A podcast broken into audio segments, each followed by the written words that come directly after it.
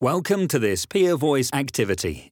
To access the entire activity, including supporting material, go to www.peervoice.com/MPR.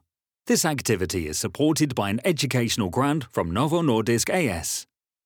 Welcome to this Peer Voice panel discussion on improving screening, identification and management of MASH patients in the primary care setting. This activity comprises three presentations featuring Professor Lise Lotte Gluud and Dr. Lisa van Wagner. At any time during this presentation, you may download supporting materials and share this activity with colleagues. I'm Lise Lotte Gluud. I'm working as a clinician researcher in Vila Hospital, Copenhagen, Denmark, and also at the University of Copenhagen. And I will be taking you through this session about identification of patients at risk of MASLD. And I'm here with my esteemed colleague, Lisa van Wagner, from University of Texas Southwestern Medical Center in Dallas, Texas. And before we begin, I would like to mention the new nomenclature, which is MASLD and MASH, where we previously used the terms NAFLD and NASH. And I know, Lisa, you were part of the Delphi Consortium that proposed these changes. Yes, thank you, Lisa. I think what's really important for general practitioners to understand is that the goals of the nomenclature change. And this was a multi-society with multiple stakeholders that included patients and advocacy groups. And, as we've seen a lot in our clinical practice is that patients found the nomenclature of NAFLD to be very stigmatizing, with the word fatty liver in the name and alcohol in the name of the disease. And so what has happened here with the nomenclature change is that we are now calling the disease what it is. It is metabolic dysfunction that then affects the liver. So the diagnostic criteria really reflects what we've understood about this disease over time, right? Which is that it is fat in the liver as a result of one or more metabolic risk factors, so diabetes, hypertension, dyslipidemia, and/or obesity, and that alcohol, while also a cause of fat in the liver, is part of the spectrum of disease. And I think one of the things I want to ask you is, how do you talk to patients in your clinical practice about their alcohol use in this disease? And what does the new nomenclature help us do in terms of understanding the differences between MASLD and alcohol-related liver disease? So what's important is to try to get as realistic a picture as possible of your patient. So what you look at are all the comorbidities that can influence disease progression. And here you look at the metabolic diseases, but you also look at possible intake of alcohol. And you add this up to identify your at-risk patient. And this is really key. And this is one of the reasons why I like the new nomenclature, is it really helps you identify those at risk. So what would you look for the most in your patients with MASLD? I think that's a great question. When I'm seeing a patient, I'm thinking, number one, okay, they have some fat or steatosis identified in their liver. They got an ultrasound or a CT scan because they had some right upper quadrant pain, and now they're sitting in front of me. How do I know that this is MASLD? And so I look to the new nomenclature and I say, okay, they have obesity as a risk factor. Maybe they have MASLD. Do they have another cause for that fat in their liver? And so I question them about their alcohol use, and the guidelines pretty much have stayed the same for pure MASLD. Women have no more than one drink a day, and men should have no more than two drinks a day to qualify for pure MASLD. After I've asked that question, then I'm trying to think about risk stratifying them for whether there is fibrosis. And that's one of the things that our guidelines tell us. And so, Lisa, why is fibrosis so important to us? What has the evidence shown us? Because it's the main predictor of a detrimental outcome for our patients. We know this very clearly from all our studies. If you have fibrosis of a certain level, then you have an increased risk of not only end-stage liver disease and hepatocellular carcinoma, but also cardiovascular disease. And this is why it's so important that we identify this particular subgroup of patients. I was just noting that you were saying we need to look for other causes as well. So obviously, if you do have a patient with steatosis of the liver, you do have to make your diagnostic assessment like you would in other cases. So you can have fat in the liver for other reasons than MASLD. Yeah, I think that's really important. And the nomenclature really, I think that guidance document really lays it out very nicely that we have to think about hepatitis C, especially genotype 3. There are other much rarer, sort of what we call monogenic causes of steatotic liver disease. And of course, the alcohol, which we talked about, and then the overlap between the two, which I think is really important, is understanding now that there are people who have metabolic risk and who use alcohol who are at even more risk for advanced fibrosis, cardiovascular diseases, liver-related outcomes, and cancer outcomes, which is another important thing that is at risk and increased risk compared to the general population in those with MASLD. So when a patient is sitting in front of you, Lisa, what are some of the tools that we might have at our fingertips to help us identify who is at risk for more advanced fibrosis? Well, the first thing to look for is actually simply age. So with increasing age, you do have an increased risk of fibrosis. So that's important. We also know that the evidence suggests that premenopausal women have a lower risk of fibrosis. And the minute we hit menopause, then our risk increases. And men have an even greater risk than us. So these are aspects that you can look for. And then you can look for the metabolic comorbidities. And they're very important. And if you have several, that may also increase the risk of disease progression, not only for the liver, but for the overall health of our patients. This is very important. I think that's a really important point. And I think one of the things that I'm always talking to my referring physicians and my primary care colleagues about is the importance of understanding the load of metabolic risk factors and how much that increases risk moving forward. And I think another misunderstanding is that patients who have normal liver chemistries are people we don't need to worry about. And I see you nodding your head emphatically with me here. And why is that, Lisa? What do we know as hepatologists? We know that many of our patients have false positive elevated enzymes, liver enzymes, and many of our patients have false negative. And unfortunately, if you have severe cirrhosis, your liver enzymes can be completely normal. So this is very key. So on the one hand, you risk overdiagnosing your patients and also underdiagnosing unless you use the pathways that have been set out and the recommendations that you do use for your fibrosis tests. And I think we've got some very nice validated non-invasive tests now that can actually help us in primary care as well as secondary care. What would you recommend? Yeah, I think those are excellent questions. And I know we're going to talk more in depth about those non-invasive tests in future iterations of this talk. And I think it's important to know that there are things that are at our point of care that we can just use, like you said, age and the laboratory tests, like liver chemistries that we have at our fingertips to help stratify risk in terms of a risk score called the FIB-4, which we'll talk about more. And then, of course, there are point of care imaging tests that we can use. There are proprietary send-out labs that we can do. But the field has really come a very long way. And I think for primary care doctors to understand that there's actually a lot you can do in general practice that can help prepare a patient for coming to a specialist office. And so in somebody, say, who does have elevated liver chemistries, we still want to evaluate for the cause of elevated liver chemistries, to your point. Just because it's an elevated liver chemistry doesn't mean that it's all due to the MASLD or the MASH. People, because it's so prevalent, 30% of the global population has fat in their liver, which means you can have hepatitis B and have fat in your liver. You can have autoimmune hepatitis and have fat in your liver. And so that differential diagnosis for abnormal liver chemistry still holds true, and we still need to do that serologic workup in general primary care. I think that's really important to understand. And then, beyond that, it's to not be falsely reassured, as you mentioned as well. Those normal liver chemistries, especially in somebody who's had a history of abnormal liver chemistries, actually is an ominous sign, because it more likely than not, unless they've lost a lot of body weight or they've had a big change in their metabolic risk, it probably means that their liver disease has progressed and it's become more burnt out with more scarred tissue, and therefore they don't have any more liver cells and aminotransferases to lyse anymore. So I think that's a really, really important clinical practice point that you brought up.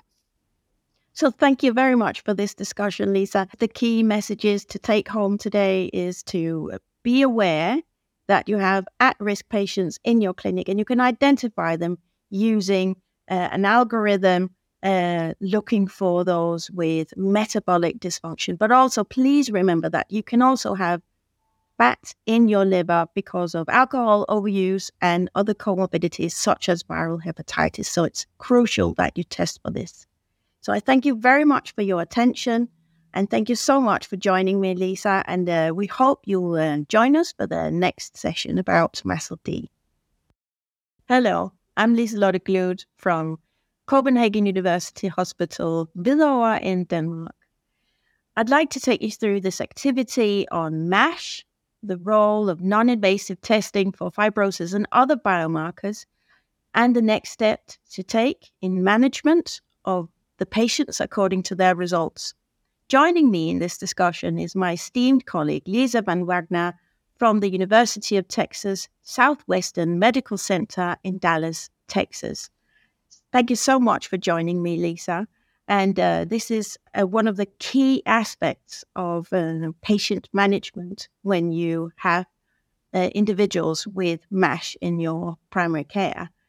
Yeah, so I think it's really important to look at our practice guidance, and it's fairly consistent between the European practice guidance and the American practice guidance that the role of the general practitioner is to help risk stratify on who needs to be referred to specialist care. When you have millions of people who have this disease, not everybody can be seen by a hepatologist or a gastroenterologist, so we really need primary care's help in this.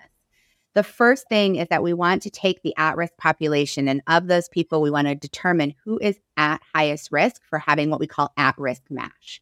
And those are people who might have evidence of scar tissue or fibrosis, and anybody who basically would have F2 fibrosis or stage 2 fibrosis or higher. And the way that we do that is we can just use point-of-care formula called the Fibrosis 4 score, and that's what's in the primary guidelines as the primary risk assessment. The FIB-4 score uses simple components like age, their aminotransferase level, and there's a formula. You can Google the calculator. Many electronic health records have this embedded in the calculator, in their electronic health record already, and it spits out a score.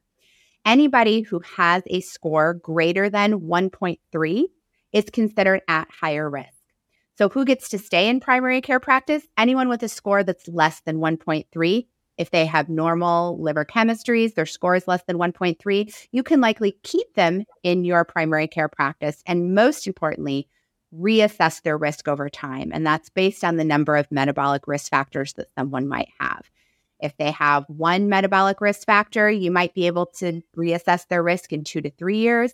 If they have diabetes or they have more than one metabolic risk factor, you probably want to shorten that interval and reassess their risk in 1 to 2 years on a regular basis. But then there's that greater than 1.3 FIB-4 threshold, which leads us to the next step. And so, Lisa, when you see somebody who has a FIB-4 score greater than 1.3, what's your next step in thinking about what should we do to determine if that person has advanced fibrosis?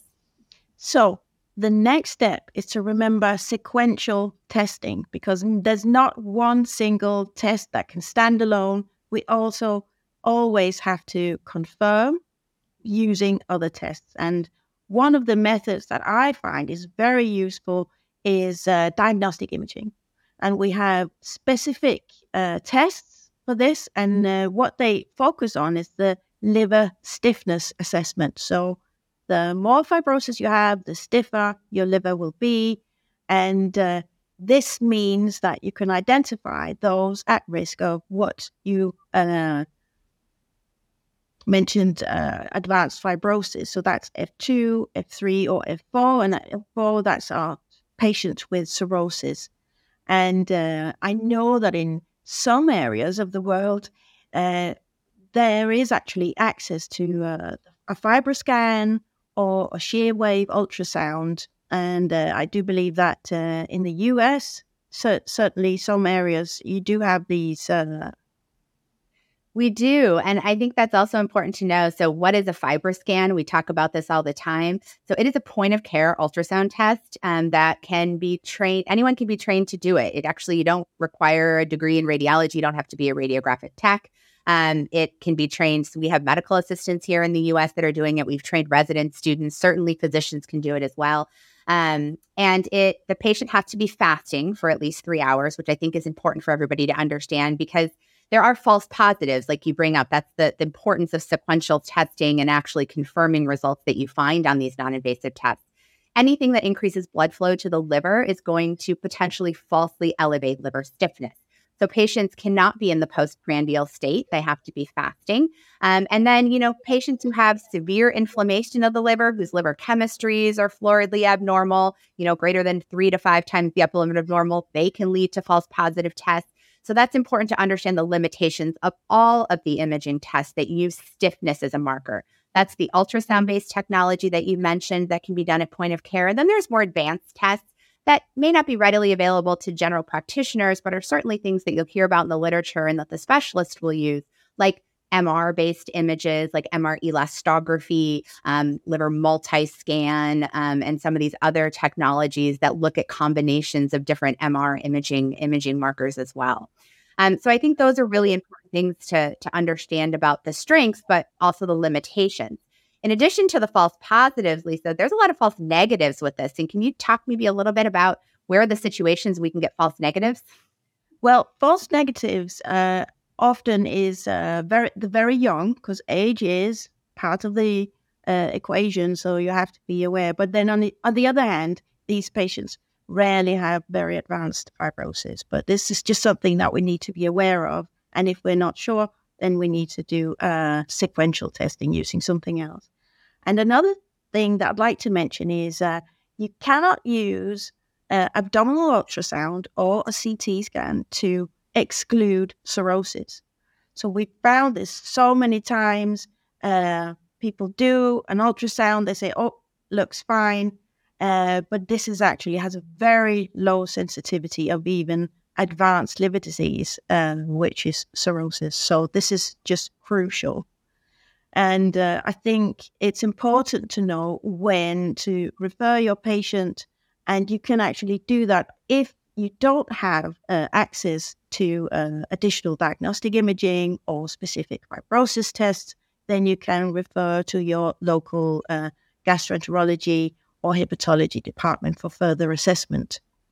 I think that's really important. And in addition to that 1.3 threshold that at least we use here in the US for feeling like more comfortable keeping someone in your practice, that doesn't apply in somebody who has persistent elevated liver chemistry. Certainly we as specialists should be seeing those patients because, again, we talked about this in our prior evaluation. You can have steatosis in the liver and have another condition like hepatitis B, hepatitis C, autoimmune hepatitis. And so there's an evaluation as specialists that we do for the abnormal liver chemistries.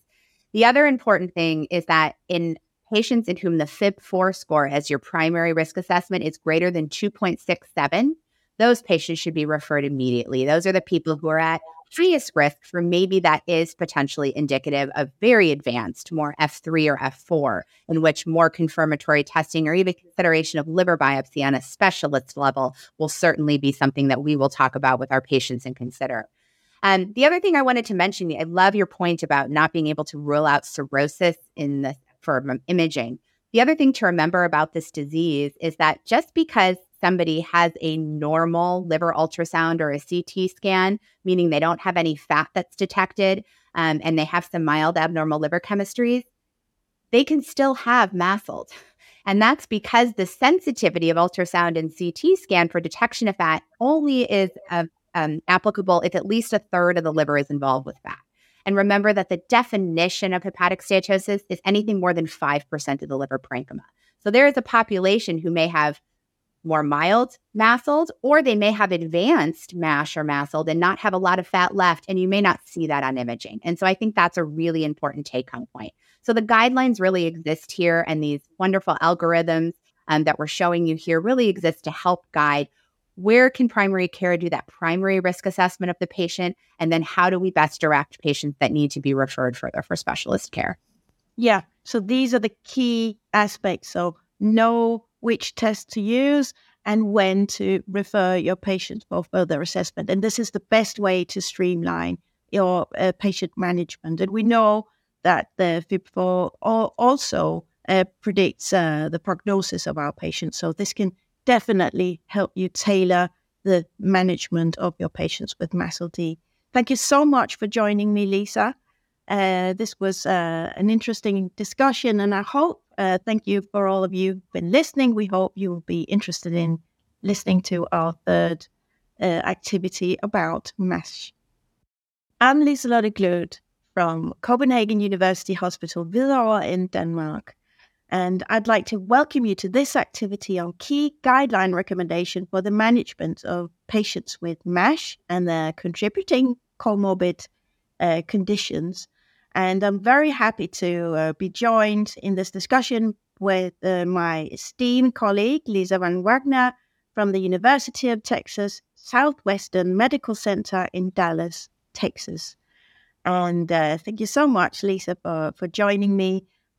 So patients with MASH have several comorbid conditions that we have to be able to take care of in primary care and in the hospital sector, and in collaboration often is the best way to do so. Yes, I think this is so important. We cannot tackle the MASLD epidemic without the help of our general practitioners, and we play such an important role. When I'm sitting in front of a patient in my clinic and they've been referred to me with MASLD, the primary thing that I am first doing is doing that risk assessment of sort of where are the comorbidities and how can I try to address them sort of one by one, and how can I work with the general practitioners and maybe other specialists, their cardiologists, their endocrinologists, whoever it may be, to help better manage that person as a whole. For me, the very backbone and the basis of every patient I see, no matter how severe their disease is going to be to try to address lifestyle interventions, particularly if the patient has overweight or obesity. And how do we do that? For me, a lot of the questions come up, well, what do I eat? What kind of diet do you recommend? The one that has certainly been the most well-studied is the Mediterranean diet. And so that is the one we most consistently recommend, though, of course, there are nuances to that depending on patient comorbidity, whether it needs to be low salt because of hypertension or more focused on carbohydrates because of the diabetes. But that certainly has been the most highly studied and is the most efficacious in terms of improvements in the metabolic profile in this patient population.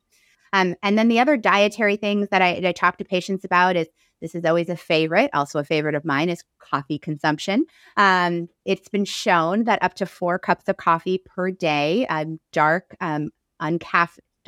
caffeinated, unsweetened coffee has been shown to reduce the risk of liver disease progression, as well as reduce the risk of liver cancer by about 40% compared to controls. And so that's always a favorite recommendation to patients. But I always do highlight this is not a latte for your liver, because all those extra sugars and carbohydrates with milk and added sweeteners certainly doesn't help the disease. So in terms of diet interventions, that's what I'm talking about. But with that also comes the inevitable, doc, do I need to lose weight? And so, Lisa, how do you approach that question? What do you tell patients?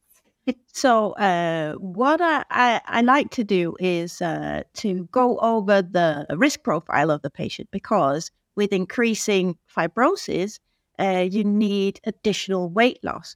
So if you only have a steatotic liver, then you can get away with a smaller weight loss of about 5 to 10%. Whereas if you've got fibrosis, you need to lose 10-15% of your body weight.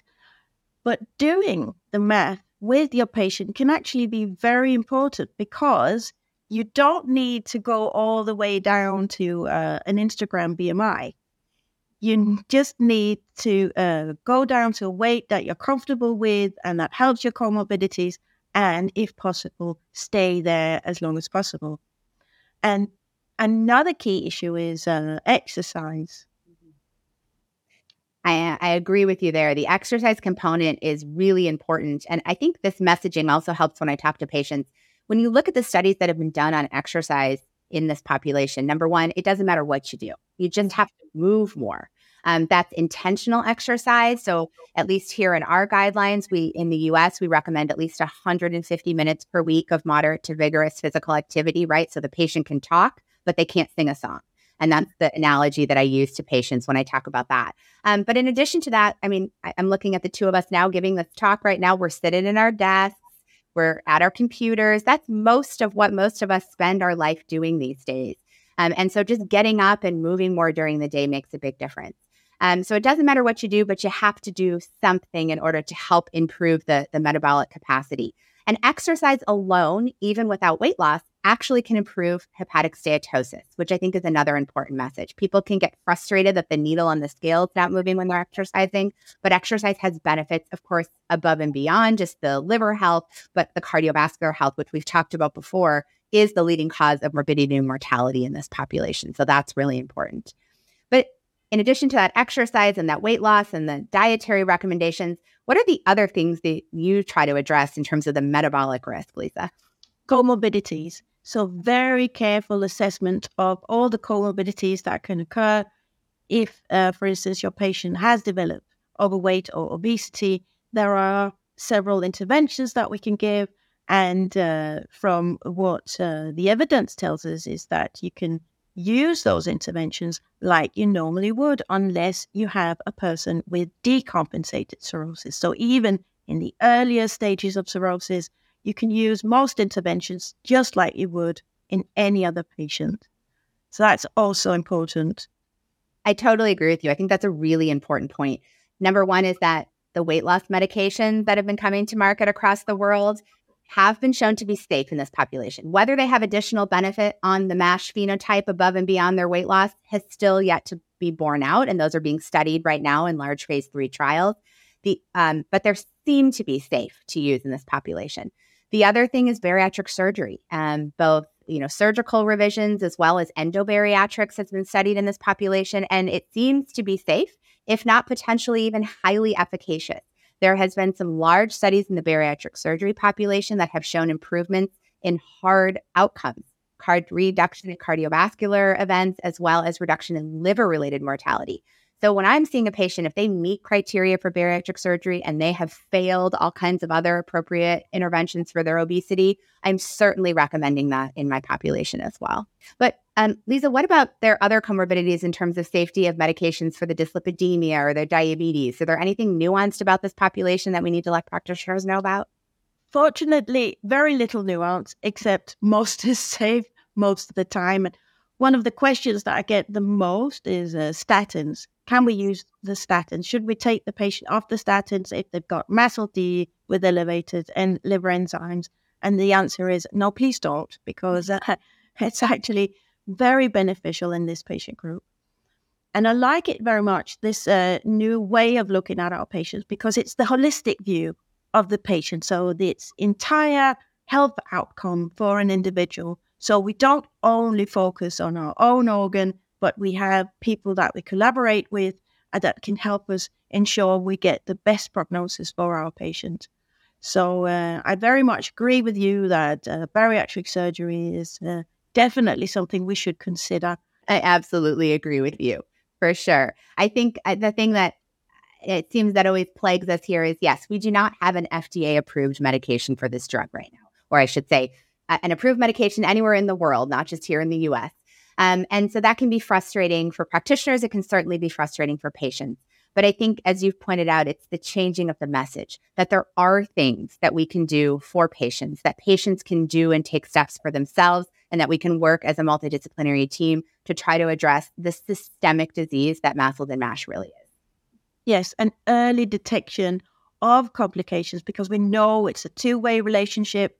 So type 2 diabetes increases the risk of MASLD, and vice versa, MASLD increases the risk of type 2 diabetes. So please remember to screen your patients for comorbidities, because it can really make a massive difference. So thank you so much for joining me, Lisa, in this activity. And thank you to all of you who have listened to our information about MASLD management. This has been an activity published by Peer Voice.